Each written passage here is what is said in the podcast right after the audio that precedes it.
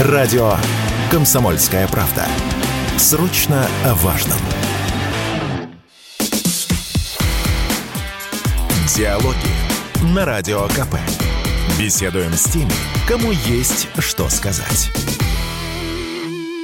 Здравствуйте, друзья! В студии радио «Комсомольская правда» Иван Панкин. Сегодня у меня диалоги с Алексеем Леонковым, военным экспертом, редактором журнала «Арсенал Отечества». Здравствуйте, Алексей Петрович. Здравствуйте, Иван. А вот сходу простой вопрос на текущий момент, с учетом того, что уже очевидно, что контрнаступление по большому счету, по гамбургскому что называется, счету мы отбили, оно в вялотекущем сейчас состоянии находится. Конечно, есть на отдельных участках у нас проблемы. Это и в Работине, в Запорожской области, и на Херсонском направлении тоже довольно сложно. Но, тем не менее, на Купинском и на Сватовском мы продвигаемся и довольно успешно.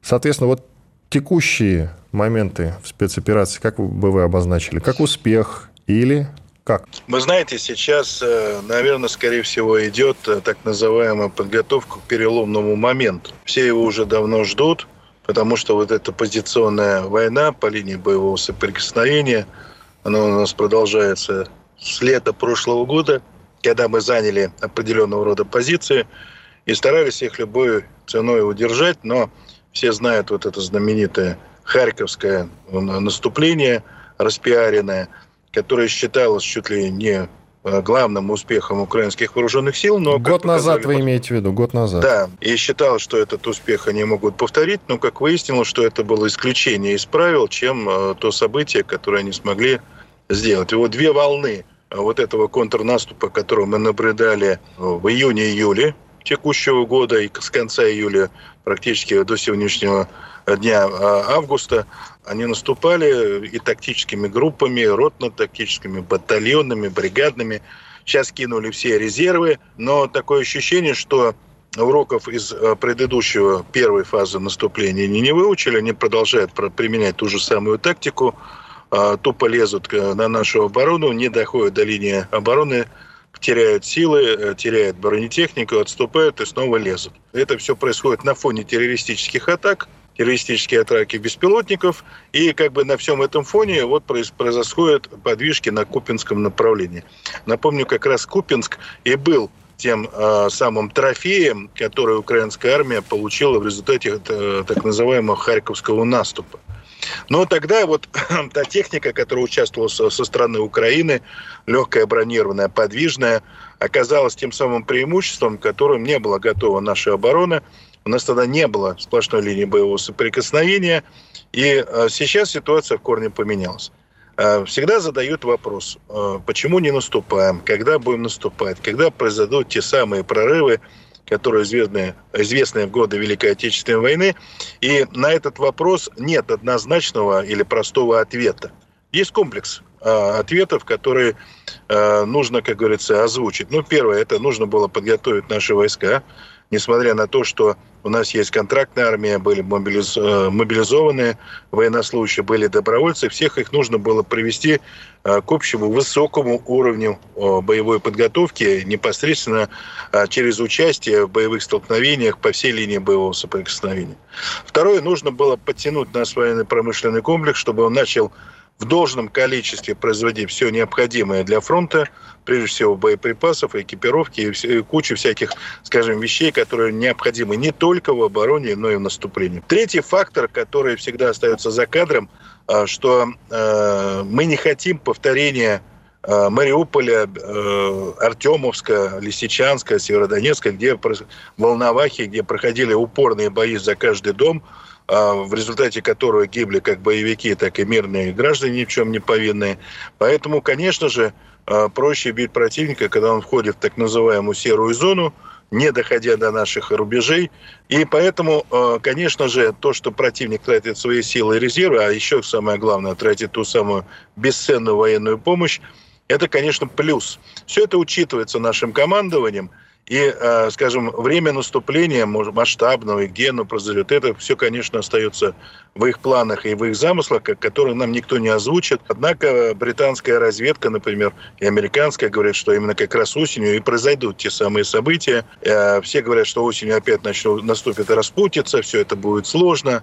Ну, короче, прогнозов громадье, а как будет на самом деле в реальности, это мы только с вами увидим, когда это начнется событие. Что можно констатировать на текущий момент? Ну, во-первых, все-таки бесперебойное снабжение наших войск, оно налажено. Больше стало появляться новых видов вооружения. То есть это, если вы смотрите кадры военной хроники, которые демонстрируют наши корреспонденты, военные корреспонденты, то если прошлым летом мелькала техника такой с поблекшей краской, то есть явно снятая а, с хранения, то сейчас встречаются свеженькие новые образцы, и, а, скажем, реакция наших военнослужащих на появление этой техники в основном положительная. Все отмечают отличную работу танков Т-90М. А, кстати, я вам скажу, что этот танк полностью отличается от Т-90 первых образцов. Это и другой корпус, и другая башня, и много-много другого.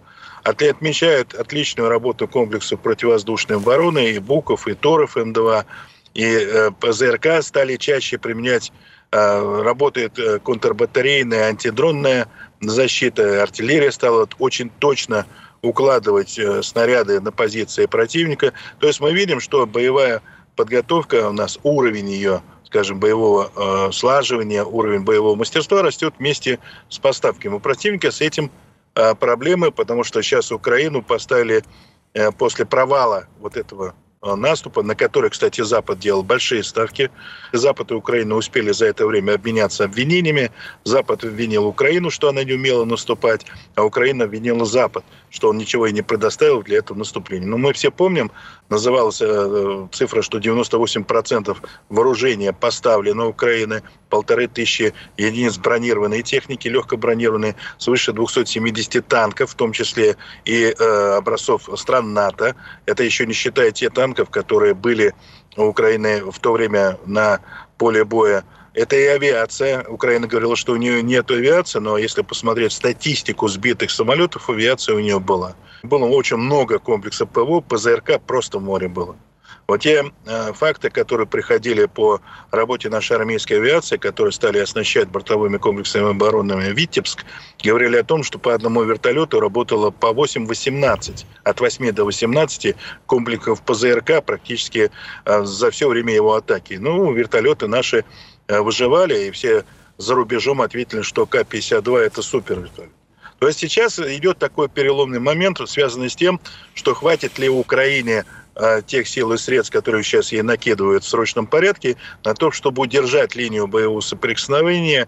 У Украины пока мобилизационные резервы не заканчиваются. Присутствуют иностранные наемники. Зарубежные СМИ, а некоторые специалисты говорят о том, что Польша участвующая в конфликте как бы неформально, а за счет того, что их военнослужащих представляют в качестве наемников, волонтеров, там еще каких-то там неофициальных э, товарищей, не комбатантов, да, э, потерял уже 10 тысяч штыков. А польские СМИ, а патриотические СМИ говорят, что на самом деле это польские военнослужащие которых туда Польша отправила для того, чтобы каким-то образом э, вмешаться в эту войну и отвоевать себе восточные кресы как они говорят, но имеется в виду Западную Украину. Есть и другие потери среди э, наемников, и мы часто видим очень интересную связь, когда мы наносим удар по центрам принятия решений на Украине, то через некоторое время появляется некрология в некоторых странах НАТО в армии, где генералы, полковники, офицеры гибнут в автокатастрофах, в, автомоби... Э, в авиакатастрофах, тонут там, еще что-то. Ну, короче, несчастные случаи у них происходят массово. Там. А мы видим в то же время, что Запад э, активно алармирует, что он устал от Украины, но прежде всего это алармируют американские СМИ, говорят, что Америка вот-вот сейчас изменит свои, свое мнение по поводу Украины. И хочет сосредоточиться например, на Китае. Но все это вот такая игра слов, за которой стоит на самом деле немножко другое. Да, Америка сейчас хочет выйти из этого конфликта, потому что начинается предвыборная гонка президентская. А, поэтому все негативные а, новости с Украины сейчас исчезают. Все это перекочевывает в Европе. При этом а, Конгресс всячески тормозит помощь э, Украине, и поэтому демократы идут на хитрость, администрация Байдена, они говорят, что эта помощь идет прежде всего Европе по программе э, ротации или замены вооружения, когда Европа избавляется от своего оружия, и отправляет его на Украину, взамен она получает э, американское. Вот эта вот история с F-16 как раз из этого раздела. И когда вот удается Байдену продавить ту или иную сумму денег для Европы, тогда э, американские СМИ говорят, что вот Байден вывел очередной пакет для Украины. И поэтому э, Европа получает такой вот денежный эквивалент помощи, а дальше диктуется своей волей Украины, говорят, что теперь Украина получит не все, что она захочет, а именно все то, что Европа сможет дать. Например, F-16 из той же Дании и Нидерландов, да, как они пойдут? По какой цене будет F-16 эквиваленту поставляемых F-35. Сколько F-16 нужно поставить за один F-35? Два, три, четыре. У тех же Нидерландов 42 истребителя F-16. Но ну, это всего. Всего, да. Всего. Получат ли они 42 истребителя F-35? Понятное дело, что F-35 несколько раз дороже, чем F-16. F-35 же поставляется не как самолет, а целый комплекс. Эта программа дорогая. Поэтому, скажем так, условно единица стоимости F-35 превышает давно 100 миллионов долларов. Это может быть 200, 230 миллионов. Но это комплекс, в который сам самолет стоит порядка 100 миллионов.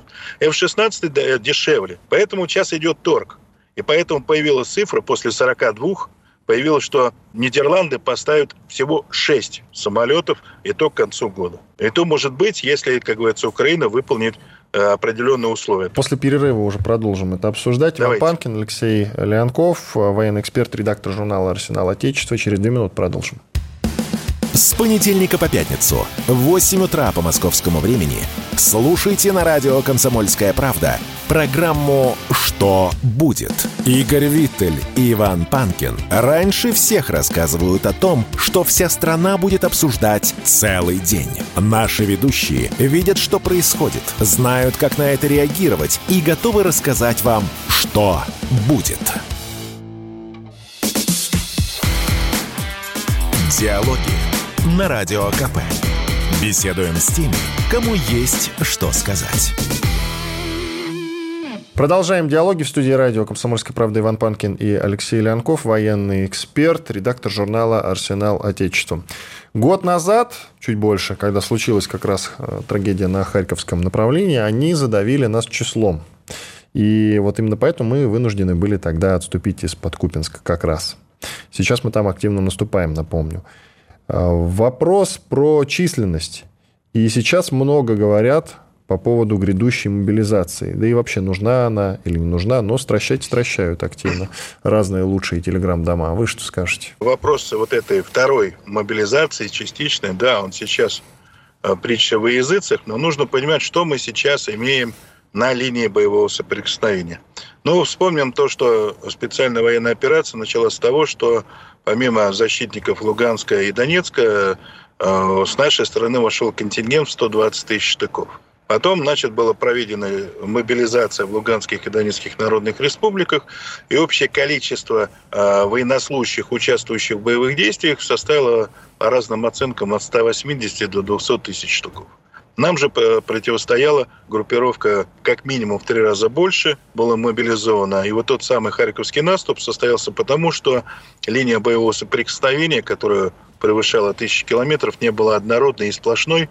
И даже не во всех участках было как две линии обороны. Иногда это была тоненькая линия обороны, которая прорывалась, и до следующего подразделения было несколько километров. То есть прикрывали направление, но не прикрывали полностью. Да, ситуация изменилась, линия стала сплошной, эшелонированной и так далее. И помимо а, вот этих 200 штуков а, была проведена частичная мобилизация, в результате которой было набрано еще 300 тысяч. И еще помимо этого 230 тысяч. То есть общее количество, пока без учета потерь, 700 50 тысяч штыков. Ну, если даже мы учтем какие-то потери, безвозвратные или возвратные потери, то есть военнослужащие, которые получили ранения, а, кстати, у нас медицина там в полях работает хорошо, и э, нам удается сохранить 97% такого рода случаев, то есть люди возвращаются обратно на линию боевого соприкосновения. Конечно, есть те, которые не возвращаются. При этом можно, конечно, экстраполировать, сколько у нас там на самом деле потерь, но будем говорить, что вот определенно, что 600-700 тысяч штыков у нас сейчас там присутствует. Понятное дело, это и боевые части, это и тыловые части, а это мы говорим только за вооруженные силы. Есть у нас еще части Росгвардии, есть, э, э, скажем так, отдельные отряды Министерства внутренних дел для поддержания порядка на освобожденных территориях. А хватит ли это для проведения каких-то полномасштабных наступательных операций? Но я вам скажу, что несколько операций провести можно. Но одновременно, например, наступать на всех направлениях, я думаю, мы вряд ли сможем, потому что для каждого наступления нужно определенное количество сил и средств. А насколько этих сил и средств хватит?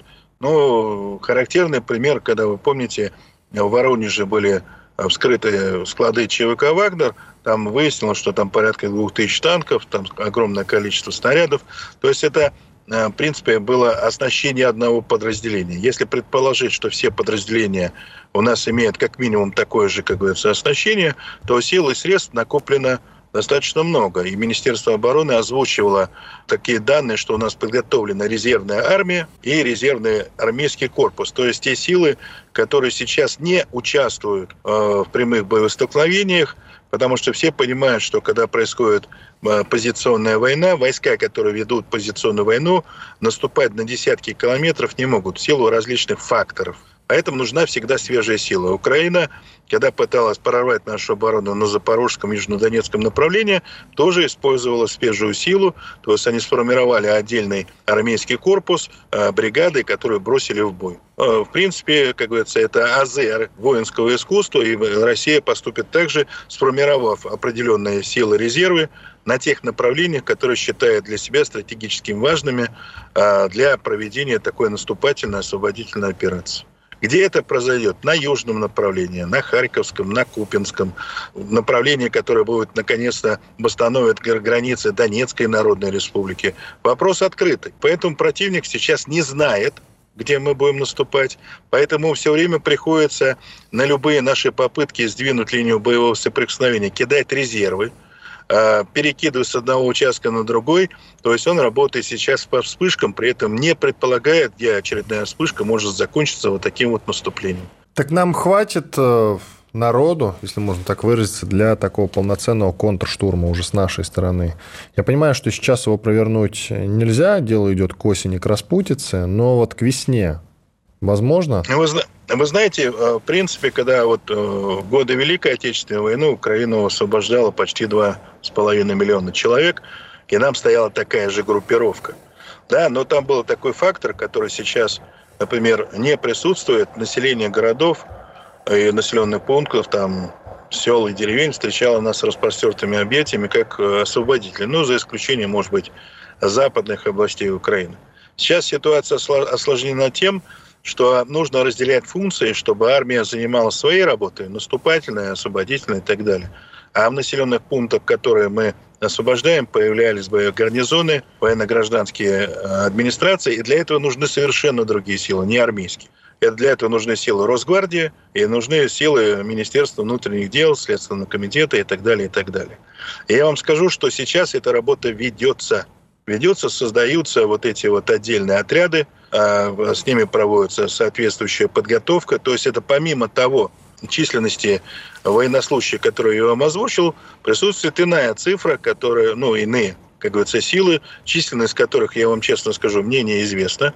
Но я думаю, она соразмерна тому, а, что а, мы понимаем, что вот эти города, особенно города-миллионники, в них нужно будет наводить порядок и поддерживать порядок. И для этого понадобятся другие силы средства, не армейские. И э, когда я думаю, что эта работа будет завершена, то есть будут сформированы соответствующие подразделения, проинструктированные, побывавшие в тех городах, населенных пунктах, которые мы освободили, прошедшие там некую практику, а, взаимодействующие с военно-гражданскими администрациями. Вот просто посмотрите сейчас, например, статистика террористических актов, а, которые были на освобожденных территориях, она начинает снижаться. А, больше выявляется различных диверсантов и так далее. То есть это говорит о том, что численность сотрудников, которые участвуют в успокоении территории, стала больше. Я думаю, в последующем эти сотрудники пойдут вслед за армией. Много сейчас э, разговоров и о том, на что мы в итоге в конечном счете способны.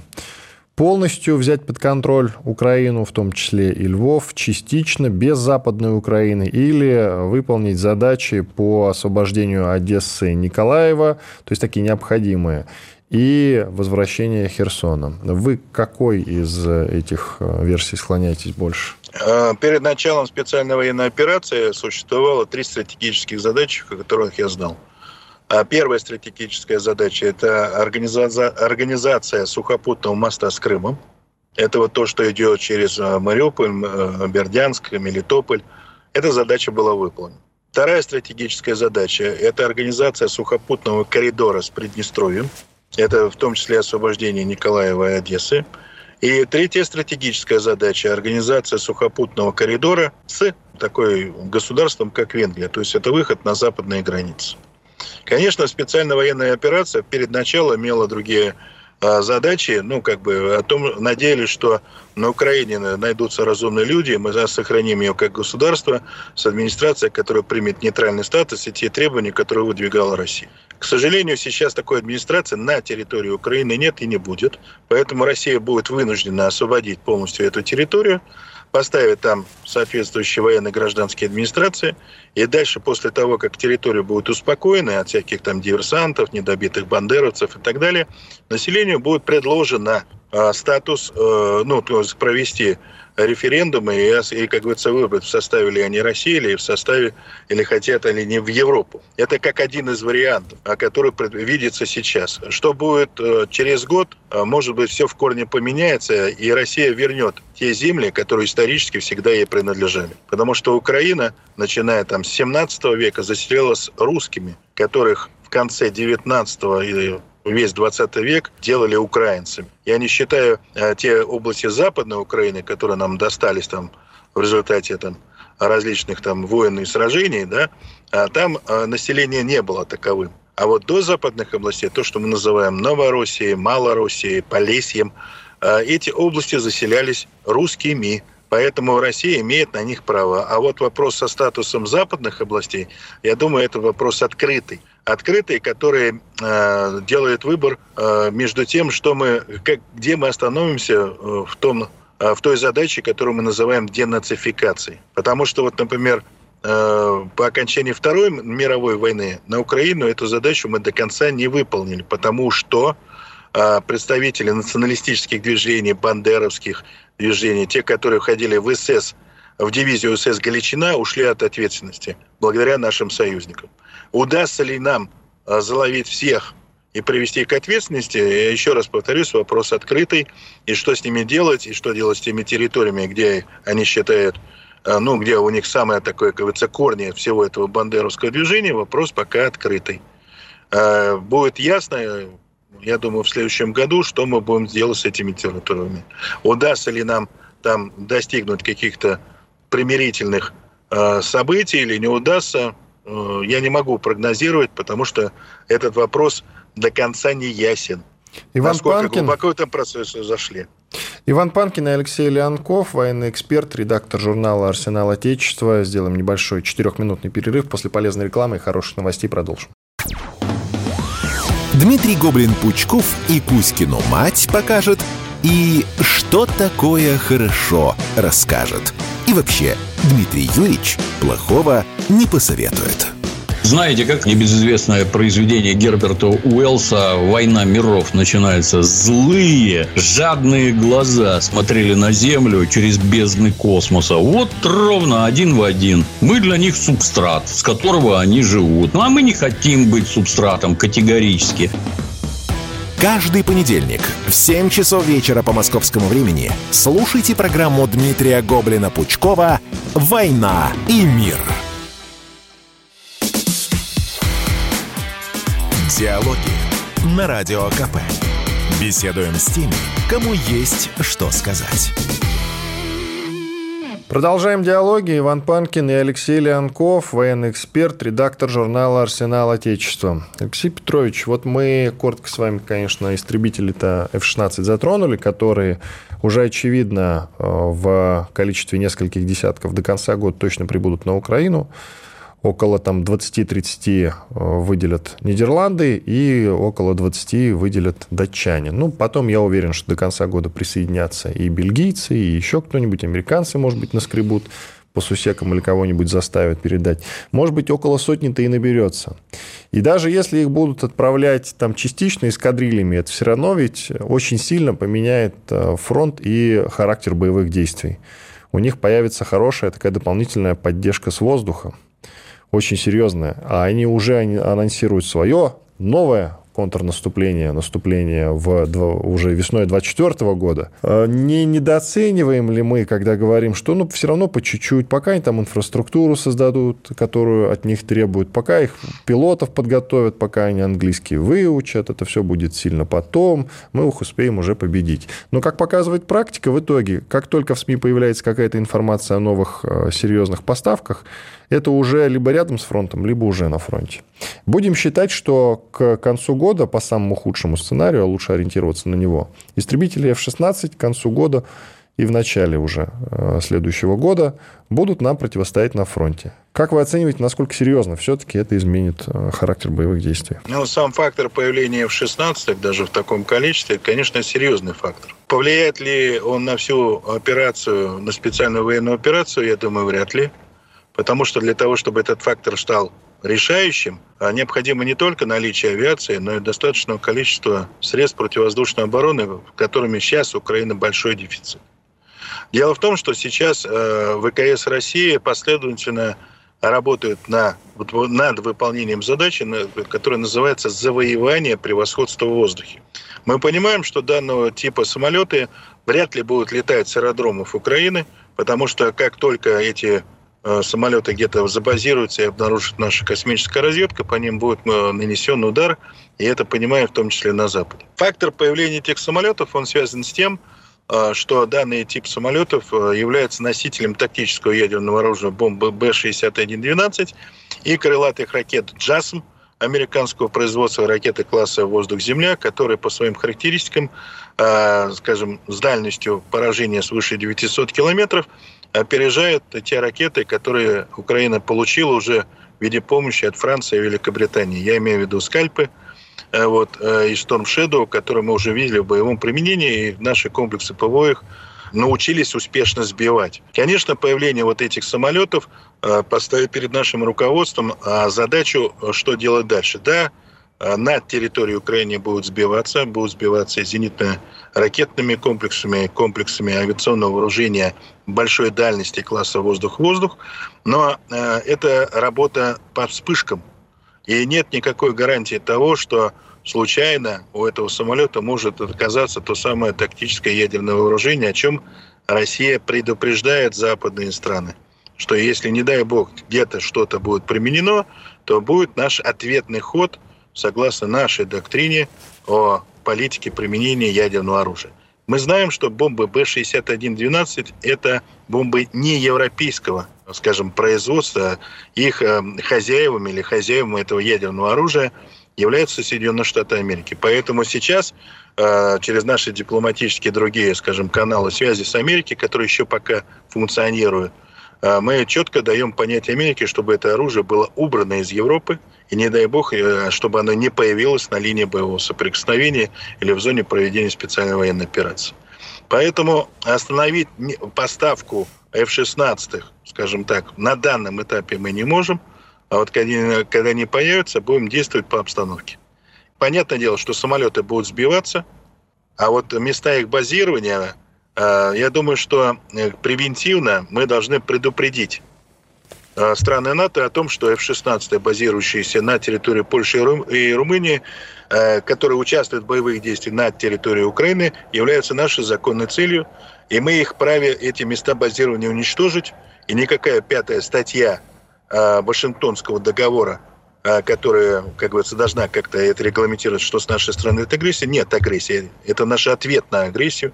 И мы предупредили, что все эти места базирования будут уничтожены. Да, но все равно же будут взлетать. Ну, а мы не будем бить по Польше и по Ну, Румынии. я бы не сказал. Я бы не сказал. Потому что э, вот одно из последних заявлений нашего верховного э, главнокомандующего, он говорил, что мы подумаем над тем, что делать с самолетами, которые взлетают с территории стран НАТО. Это было не просто пустые слова, это фактически была поставлена задача Министерства обороны. И Министерство иностранных дел, которое выступает у нас, как всегда, превентивно.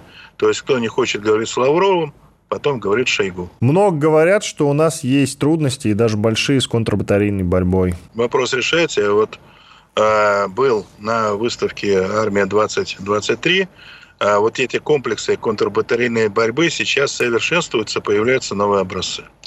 А, конечно, вот э, специальная комиссия, которую возглавляет Мишустин, а, работает не зря, не зря ест свой хлеб. Они максимально прилагают усилия, чтобы эти новые образцы после прохождения всех испытаний появлялись на линии боевого соприкосновения. Все чаще и чаще те или иные объекты, вот накануне опять э, в Новгороде беспилотник э, скажем так, атаковал наш аэродром, то есть после Энгельса и Рязани, я так понимаю, выводы были, если и сделаны, то как-то не особо или не до конца. И там наш в Новгороде бомбардировщик даже удалось украинской стороне уничтожить. У нас э, почему вот э, пресловутые выводы-то не делают? Произошла одна трагедия, хотя в условиях военного времени э, должны же как минимум предусматривать такой момент, что истребитель не должен стоять под открытым небом, что весь э, стратегический аэродром хотя бы должен сеткой быть обтянут, чтобы туда элементарно беспилотник не прилетел. Но почему вот таких простых вещей не делается? Ну, вы знаете, в принципе, делается. Вопрос, а, как быстро делается. Конечно, полностью оценить а, угрозы, куда они долетят, не долетят, надо было, конечно, сначала специальной военной операции, соответствующе прикрывать все направления, но а, в начале специальной военной операции думали, что с Украиной можно договориться, и Владимир Владимирович об этом говорил, показывая договор который практически подписали, и думали, что не будет таких вот масштабных боевых действий. Быстро прикрыть все аэродромы, все населенные пункты – требуется большое количество технических средств, комплексов РЭП, комплексов э, э, противовоздушной обороны. Нужно понимать, что есть определенные ограничения, через которые мы перепрыгнуть не можем. Это вот э, низкие профильные полеты над, ком, над кромками леса. А если посмотреть маршруты, по которым летают беспилотники, они используют большие массивы, в которые, например, нам с вами э, просто добраться невозможно. Там нужно рубить прусики, туда загонять технику, чем-то эту технику запитывать и так далее, и так далее. Это множество, как говорится, сложных технических мероприятий, на которые требуются силы, средства и главный фактор – это время. Другое дело – это выявлять пункты, откуда стартуют эти беспилотники, где они изготавливаются, и уничтожать их. Тогда, скажем так, происходят некие перерывы в этих полетах, но при этом вести параллельную работу по организации обороны всех объектов военной и гражданской инфраструктуры при фронтовых районах, которые примыкают к Украине. И, насколько я знаю, работа ведется. Конечно, хотелось бы, что это было массовый э, выпуск необходимых сил и средств, но нужно понимать особенности нашего военного промышленного комплекса, который хоть и сохранил мобилизационные возможности, но не в том количестве, которое требуется сейчас, и эти сейчас возможности наращиваются. Если раньше беспилотники э, в основном долетали до своих целей, то теперь долетает только их часть. Остальные гасятся еще на подлете. Но в Москву как-то часто стали прилетать все равно. Это очень тревожно, согласитесь. Но они э, летают и не долетают. В основном падают в Подмосковье. А у нас с беспилотниками, коротко, пожалуйста, ситуация как-то наладилась, особенно, да, с, наладилась. особенно с большими. Я знаю, что Налад... с FPV-дронами наладилась, а с большими? Большие беспилотники, нужно понимать, что это не авиационный конвейер, беспилотники собираются в основном вручную. Те предприятия, которые выпускают э, на беспилотники, они расширили свои производственные мощности и набрали необходимый персонал и работают 4 смены. Количество беспилотников, их производство выросло в 30 раз. Мелких беспилотников еще, э, еще больше. Их закупают, их производят, производят и волонтеры, и какие-то там другие коммерческие организации, все идет туда. Беспилотники – это расходный материал. Их сбивают, мы сбиваем, нас сбивают. Ну, вот такая особенность этой специальной военной операции. Конечно, было бы желательно – что помимо беспилотников мы возродили другой вид воздушной разведки. Это пилотируемую воздушную разведку возрождения авиационных комплексов разведки. Потому что беспилотники при всех своих достоинствах, которые были выявлены в ходе специальной военной операции, имеют один недостаток. Дальше 50 километров от линии боевого соприкосновения они не летают, их сбивают. А вот посмотреть, что дальше, и спланировать операцию, например, на глубину 400 километров, это позволяет средства воздушной разведки. У Украины, например, сохранилось а, несколько а, Су-24МР, это разведчики фронтовые, которые, в принципе, выполняют их радиотехническую разведку, не входя в зону поражения наших ПВО. И это им, как говорится, существенное подспорье.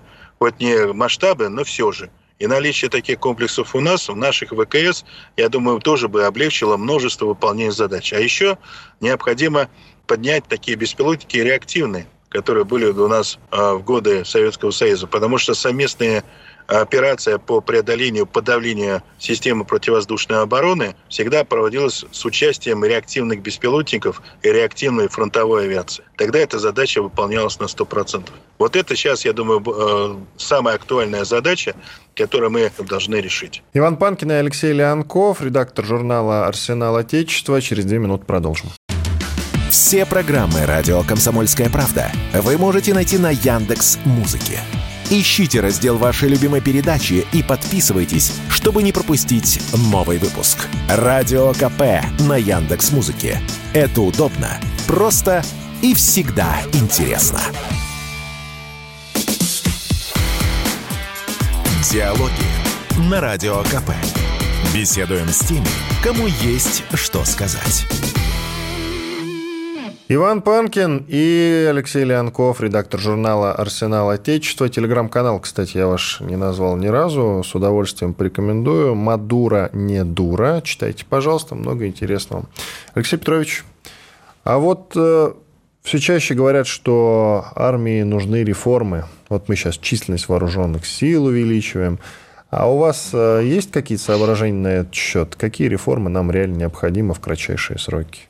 Так, ну, чисто, кратчайшее... чисто на порассуждать. Я понимаю, что давайте, у нас есть Министерство да. обороны, мы очень осторожны с этим. Но тем не ну, менее. Ну, давайте, давайте, давайте я вам скажу по поводу реформ. То, что изменяется численность вооруженных сил, это действительно актуально. Мы вышли из договора по обычным вооружениям в Европе. У нас появились новые угрозы на западном фланге, та же самая Финляндия и Швеция, поэтому увеличение количества нашей армии, оно неизбежно. Делать это сразу, там, 2 миллиона, 3 миллиона – но это нужно понимать, что возможности нашей экономики мы это быстро сделать не можем. Нужно всех оснастить, нужно вооружить, обучить, создать гарнизоны. Это э, дорогостоящее удовольствие, делаем это постепенно.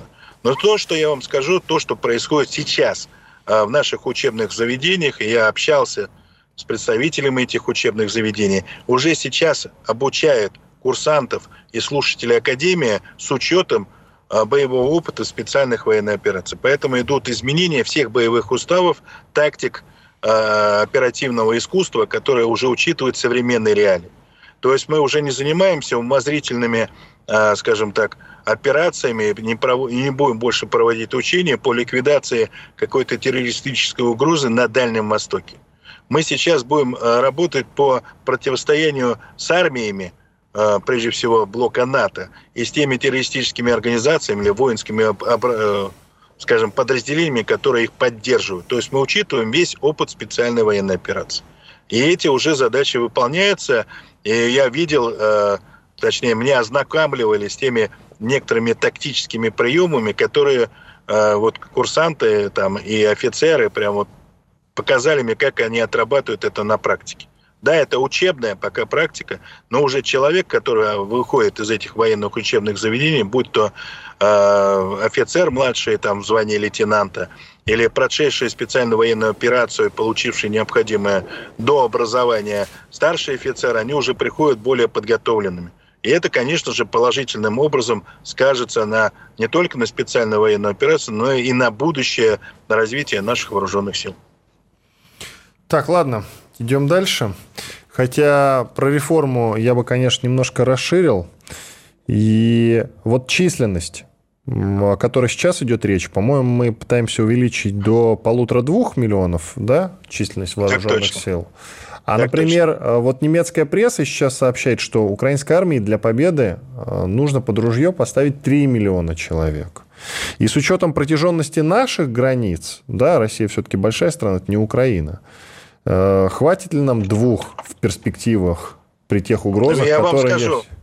я вам скажу, что трех миллионов Украины под штык не Нет, это, это понятно, но циф, вот, цифры а... для победы, Нет, они ну, правильно это, рассуждают, это, согласитесь, рассуждают-то они правильно, для победы нужны ну, да, 3 они, миллиона? Они рассуждают правильно, но это как бы из раздела, который я называю «еслибизм». Утопия. Если бы... Да. да, это утопические вещи, потому что если бы Украина существовала в том количестве населения, которое она вышла из состава СССР, там 42 миллиона, то да, 3 миллиона бы а это была бы существенная военная сила, но для этого нужен был военно-промышленный комплекс и много-много вещей, мощная экономика. У Украины этого не было изначально, она все это растеряла.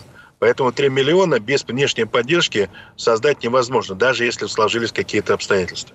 Сама э, армия НАТО недавно считала свои штыки, что если вот завтра война, сколько они могут призвать. Они говорили про 300 тысяч которые должны будут размещены быстро на границах э, с Россией и Белоруссией. Выяснилось, что они не могут это сделать э, в кратчайшие сроки, поэтому говорят, что на это требуется 3-5 лет. А ранее еще до этого они считали, что, что если вдруг начнется война, сколько они могут по тревоге поднять и направить на войну? 500 тысяч человек. То есть мы э, видим, что не всегда размеры государства, их экономика определяют то количество боеспособных Э, воинских частей, которые могут сразу вступить в бой. К этому надо готовиться. И они сейчас, да, проводят реформы, но и мы, глядя на их реформы согласно стратегии НАТО-2030, тоже проводим э, реформирование у себя, отдавая отчет тем реальностям, которые вот сейчас складываются вокруг нашей страны. И не всегда количественный фактор является определяющим. Здесь определяющим является качественный фактор вооружения военной техники. И сейчас вот этот вектор, скажем, развития будущих конфликтов смещается э, в массовом применении высокоточного оружия и в информационные составляющие. Кто первым, как говорится, наладит серийный выпуск и обучит войска владеть быстрой информацией и точно использует высокоточные комплексы вооружения, у того армия окажется сильнее по сравнению с армией, которая будет превышать его там в 5-6 раз в количественном факторе. Сергей Шойгу тут накануне сделал такое заявление, которое ну, меня лично удивило. Он, среди прочего, сказал, что мы довольно успешно противостоим НАТО, и их вооружение не пога... Это я утрирую, конечно, не показали ничего выдающегося. Но ведь НАТО еще передовые свои вооружения против нас не выставляли. Только, в общем-то, ну, старые образцы. Вы знаете, даже те образцы, которые выступают НАТО, передовые образцы, которые НАТО иногда демонстрирует на военно-технических форумах, это только образцы. Некоторые из них даже не пошли в серию. Пойдут ли в серию, вопрос открытый. То есть НАТО представило то, что есть у них в армейских частях. Леопарды – это как раз из из той оперы. А мрапы, а, всякие там страйкеры, а, Брэдли – это тоже а, то оружие, которым сейчас пользуются страны НАТО, в том числе Соединенные Штаты Америки. И вот на поле боя эти средства вооружения себя показали не лучшим образом, потому что с 1991 года у них изменилась концепция. Выиграв холодную войну, они посчитали себя гегемонами, и все э, войны они превратили под названием э, боевые операции. Э, то есть в этих операциях они даже такая корпорация, известная исследовательская Rand Corporation, говорила, что минимальное вторжение, с которым начинается боевая операция в той или иной стране, это 3000 штыков, это одна бригада. То есть американцы считали, что для некоторых стран достаточно введения одной бригады э, вооруженных сил НАТО или Соединенных Штатов Америки, чтобы там э, навести свой демократический порядок. Максимальное вторжение – это 25 тысяч человек, а остальное считалось это уже отдельными случаями, ну, как иракские операции, вот эти войны в Персидском заливе. Они готовили свою технику, колониальным воинам. И, кстати, высокоточное оружие, которое развивалось, которое точно било, но при этом скорострельность была маленькая, система, технология стелс, это все было заточено под колониальные войны, потому что у противника, против которого они воевали, заведомо не было средств противостояния ни современных ПВО, ни мощных противотанковых комплексов. Вот. А здесь они столкнулись с тем, что у нас это есть. И вот сейчас, если почитать внимательно их Э, литературу аналитическую, которая не э, бывает публичной, хотя они не скрывают, но просто нужно поискать. У них сейчас проблема в том, как перевооружить вооруженные силы США и НАТО, чтобы они могли соответствовать реалиям современного общевойскового боя и общевойскового воина будущего. И у них идет сейчас поэтому активная дискуссия, но решений пока нет. Я вот нашел, что говорил Шойгу, среди прочего. Ну, кроме того, что специальная военная операция положила конец доминированию Запада в военной сфере. Далее. Западное вооружение, якобы передовые методы планирования НАТО, способы управления войсками не могут обеспечить превосходство на поле боя. Но не шапка ли закидательством мы занимаемся? Нет, это делом? не, это не шапка закидательства, потому что то, что мы увидели на территории Украины, это Э, натовская концепция сетицентрических войн, где информационная составляющая является одним из главных определяющих факторов. А главная, э, скажем, боевая задача вот этих войн – это подавление информационной составляющей противника. А, имеется это все пункты боевого управления, штабы, средства связи и так далее, завоевание превосходства в воздухе и дальше, как говорится, добивание отдельных выживших воинских подразделений и частей. А вот для этого должны были использоваться мобильные подвижные тактические группы ротного, батальонного и бригадного уровня, которые благодаря информационному преимуществу должны были взаимодействие между собой информационно, проводить отдельные боевые задачи, тем самым разрушая оборону противника и достигая, как говорится, э, тактического, оперативного и стратегического успеха. Все это было попытки этого продемонстрировать на Украине. И мы видели этого, кстати, Э, во время вот этих вот э, контрнаступа, который шел двумя волнами. Там все это было отработано. И когда они начались, иначе первое, на что они начали жаловаться, это на наши комплексы рыб, которые задавили все их средства связи. И вот это взаимодействие, на которое они рассчитывали, было разрушено потому что они оказались не готовы, что наши рэп будет работать так эффективно. Может быть, это тоже было, помимо минных полей и работы наших противотанковых комплексов, тем самым определяющим фактором, который это контрнаступление фактически обнулил. Спасибо большое, Иван Панкин и Алексей Леонков, редактор журнала «Арсенал Отечества», известный военный эксперт. Подпишитесь на его телеграм-канал «Мадура не дура». Алексей Петрович, благодарю вас. Спасибо большое. Всего доброго. До свидания. Диалоги на Радио КП. Беседуем с теми, кому есть что сказать.